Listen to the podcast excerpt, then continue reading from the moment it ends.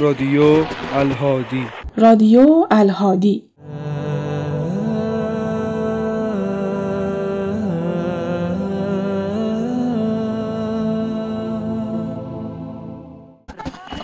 عمویت تمامی مردان بنی هاشم و یارانش را جمع کرده بود. برادر کوچکت عبدالله خوابیده بود. اما تو نوجوانی از سپاه حسین ابن علی با چهره درخشان همچون پاره ماه آرام و بی صدا نشسته بودی انتهای چادر. نگاه می کردی به امو امو چقدر شبیه باباست. بابا که شهید شد دو سال داشتی یا کمی بیشتر. اینجا که نشسته ای چهارده سال داری. فردا پیش از آن که به میدان بروی چند شهید خواهی دید. بیش از نیمی از این مردان پیش از تو شهید می شوند. حالا اما نشسته اید پای های امام. امو حسینت چراغ را خاموش کرده و بیعت را از همه برداشته. می‌گوید این قوم تنها مرا می‌خواهند. شما از این تاریکی استفاده کنید و در این بیابان بگریزید. امو عباست پیش از همه سخن می‌گوید. بیش از همه اعلام وفاداری می کند و پس از مردان بنی هاشم باقی یاران امو سخن می‌گویند. هر که ندارد هوای ما. سرگیرد و برون رود از کربلای ما. نشسته ای و نگاه می کنی سوالی دم به دم به زبانت می رسد و تو از ترس تلخی پاسخ دوباره فرو میبریش. این سال بغزی شده در گلو تیغی شده بر استخوان جان جوانت. کلماتی که جوابش سرنوشت تو را روشن می کند از این تعلیق نجاتت می دهند و با آسمان می برند. ترجیح می دهی آرام بگیری بشتوی و در چادر عمو باشی تا اینکه لب باز کنی و از جمع بیرون بمانی. از غیرت و شجاعت مردان خونت به جوش آمده. با خود می‌گویی با وجود این دلاوران کشتن چراغ به چه کار میآید؟ قلبت با لحن حماسی مردان به تپیتن افتاده. بیشتر از این تا به تحمل این تعلیق را نداری.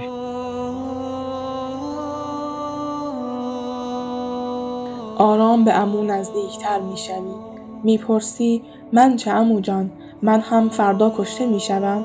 این چندمین بار است که تمام حسین را به چالش می‌کشی در برابر سوگند چشمهایت که امو اذن میدان. امام به امانت برادر نگاه می کند و سر به زیر می پرسد مرگ در نگاه تو چگونه است؟ مشتاق می‌گویی شیرین تر از اصل.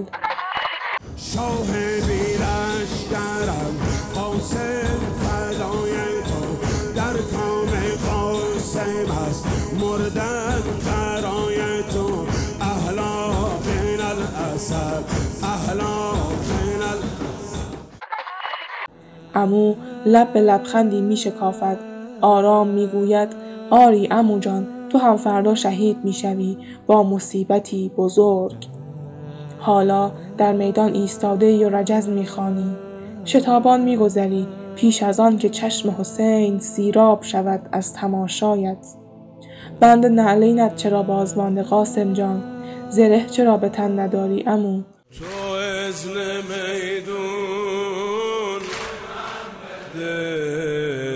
زره نمی‌خوام کفن بده اجازه نبرد تن به تن بده ببین چه می‌کنم امو نگاهش را از تو بر نمی دارد.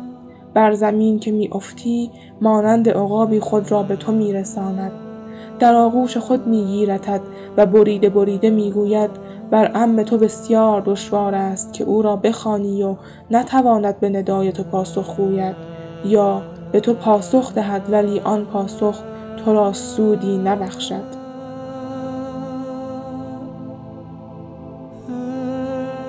بس که ابر خاک و خون بگرفت روی ماه تو از پس این پرده ها دیدار رویت مشکل است. در دم جان دادنت گفتی امو جانم بیا. غرق در خون دیدن تو بر عمویت مشکل است. قاتل تو زیر سم اسبان سپاه کوفه هلاک شد. ما را چه کار با او که عذابی صد چندان بزرگتر به بلندای ابدیت با اوست؟ ما مانده ایم این سوی تاریخ با دهانهایی که مزه شور گناه می‌دهد. ما مانده ایم و طعم تلخ فراموشی که از دهان قلبهای ما خزیده و در رکهایمان جریان گرفته. ما مانده ایم به حافظه ای که طعم اصل را به یاد نمی آورد أعزم الله أجورنا بمصابنا بالحسين